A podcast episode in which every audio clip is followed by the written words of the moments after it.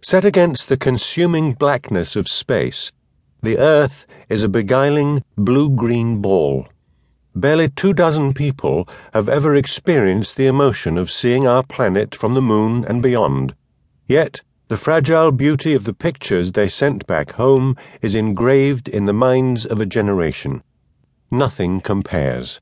Petty human squabbles over borders and oil and creed vanish in the knowledge that this living marble, surrounded by infinite emptiness, is our shared home, and more, a home we share with and owe to the most wonderful inventions of life. Life itself transformed our planet from the battered and fiery rock that once orbited a young star to the living beacon that is our world seen from space.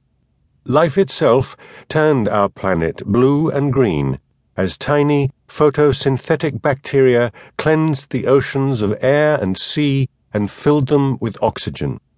Powered by this new and potent source of energy, life erupted Flowers bloom and beckon, intricate corals hide darting goldfish, vast monsters lurk in black depths, trees reach for the sky, animals buzz and lumber and see. And in the midst of it all, we are moved by the untold mysteries of this creation, we cosmic assemblies of molecules that feel and think and marvel and wonder at how we came to be here. For the first time in the history of our planet, we know. This is no certain knowledge, no stone tablet of truth, but the ripening fruits of mankind's greatest quest to know and understand the living world around us and within us. We have understood in outline since Darwin, of course, whose Origin of Species was published 150 years ago. Since Darwin, our knowledge of the past has been fleshed out, not only with fossils filling in gaps, but with an understanding of the intimate structure of the gene, an understanding that now underpins every stitch in the rich tapestry of life. And yet, it is only in the last decades that we have moved from theory and abstract knowledge to a vibrant and detailed picture of life written in languages that we have only recently begun to translate and which hold the keys not only to the living world around us, but also to the most remote past. The story that unfurls is more dramatic, more compelling, more intricate than any creation myth.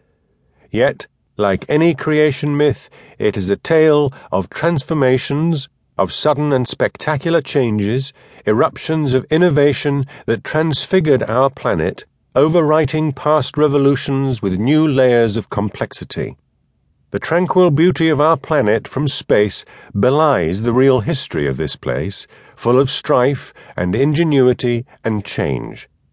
How ironic that our own petty squabbles reflect our planet's turbulent past, and that we alone, despoilers of the earth, can rise above it to see the beautiful unity of the whole. Much of this planetary upheaval was catalyzed by two handfuls of evolutionary innovations, inventions that changed the world and ultimately made possible our own lives. I must clarify what I mean by invention, for I don't want to imply a deliberate inventor. The Oxford English Dictionary defines invention as the original contrivance or production of a new method or means of doing something previously unknown, origination, introduction. Evolution has no foresight and does not plan for the future. There is no inventor, no intelligent design. Nonetheless, natural selection subjects all traits to the most exacting tests and the best designs win out. It is a natural laboratory that belittles the human theatre, scrutinizing trillions of tiny differences simultaneously, each and every generation. Design is all around us, the product of blind but ingenious processes. Evolutionists often talk informally of inventions, and there is no better word to convey the astonishing creativity of nature.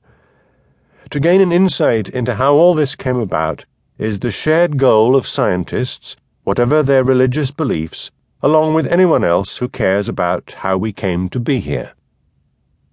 This book is about the greatest inventions of evolution, how each one transformed the living world, and how we humans have learned to read this past with an ingenuity that rivals nature herself.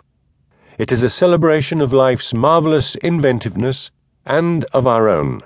It is indeed the long story of how we came to be here, the milestones along the epic journey from the origin of life to our own lives and deaths.